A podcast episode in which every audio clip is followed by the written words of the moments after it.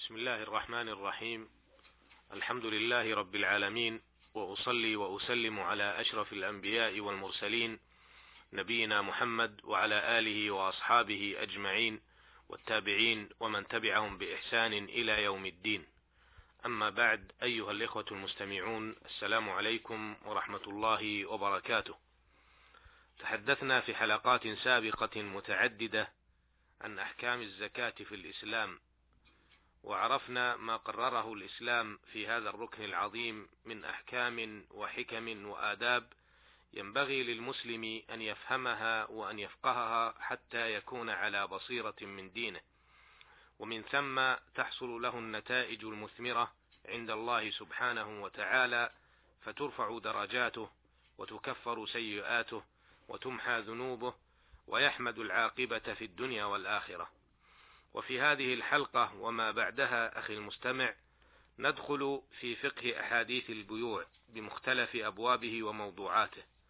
ذلكم أن البيع والشراء والتعامل التجاري له أحكام في الشرع تبينه وتوضحه. والمسلم في حياته اليومية يبيع ويشتري ويتعامل بالبيع والشراء فلا بد له من فقه هذه المعاملات لأجل أن يسلم تعامله ومعاملاته ولا يقع فيما نهى الله تعالى عنه. والبيوع والمعاملات التجارية بعامة لها أساليب جديدة لا بد من عرضها على الشرع فما كان حلالا أخذ به وما كان وما كان غير ذلك ترك. وقبل أن نبدأ الحديث عن فقه أحاديث البيوع نقف في هذه الحلقة وما بعدها بعض الوقفات التي لا بد من بيانها قبل الولوج في فقه هذه الأحاديث. ذلك لأن لها علاقة لأن لها علاقة وطيدة وتعطينا التصور العام عن النظام الإسلامي في التعامل الاقتصادي بعامة. الوقفة الأولى أن الله سبحانه وتعالى خلقنا في هذه الحياة وأنعم علينا نعما عظيمة. لا يعدها العادون ولا تحصيها دفاتر الحسابين ولا تصورها براعة كاتب ولا تحيط بها بلاغة خطيب وواعظ. ومن هذه النعم نعمة الخلق والإيجاد ونعمة الإيمان والتمسك به ونعمة الهداية إلى السنة والسير على منهاجها ونعمة الصحة والعافية في الأبدان. ونعمة الأمن في الأوطان ونعمة المال والأرزاق العاجلة والآجلة وغيرها من النعم التي يصعب حصرها والإحاطة بها. قال تعالى وإن تعدوا نعمة الله لا تحصوها. وهذه النعم كلها من تفضل المنعم سبحانه وتعالى على عباده المؤمنين. قال جل وعلا وما بكم من نعمة فمن الله. وهذه النعم أخي المستمع تستوجب من العبد شكر الله جل وعلا. شكرا يكون بالاعتقاد والقول والفعل. فالشكر هو الطريق الواضح للمحافظة على هذه النعم وهو العامل الأكبر لزيادتها وعدم نقصانها. يقول سبحانه وتعالى لئن شكرتم لأزيدنكم ولئن كفرتم إن عذابي لشديد. وإن من أجل النعم ومن أظهرها بل وكثير من النعم لا يؤدى حق الله فيها إلا من خلالها. ذلكم هي نعمة المال والرزق. هذه النعمة التي تقوم عليها حياة الأفراد والأسر والمجتمعات. وضع لها الإسلام ضوابط وأصول وآداب يسير عليها المسلم بصفته الفردية والمسلمون بصفتهم الجماعية. هذه الأصول والآداب تحمل تشريعا متكاملا ابتداء من النظرة إلى المال ومن ثم إلى موارده ثم إلى صرفه في الوجوه المشروعة له. ولذا فإن من شكر الله تعالى على هذا المال الإيمان التام بأنه مال الله وكذا مراعاة حق الله فيه واكتسابه من وجوهه المباحة. وصرفه في مصارفه الشرعية والاستعانة به على طاعة الله تعالى وعبادته والحذر من صرفه في الوجوه المحرمة أو الاستعانة به على معصية الله.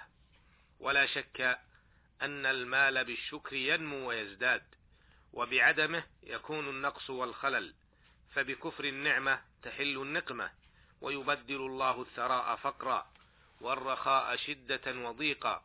والأمن خوفا.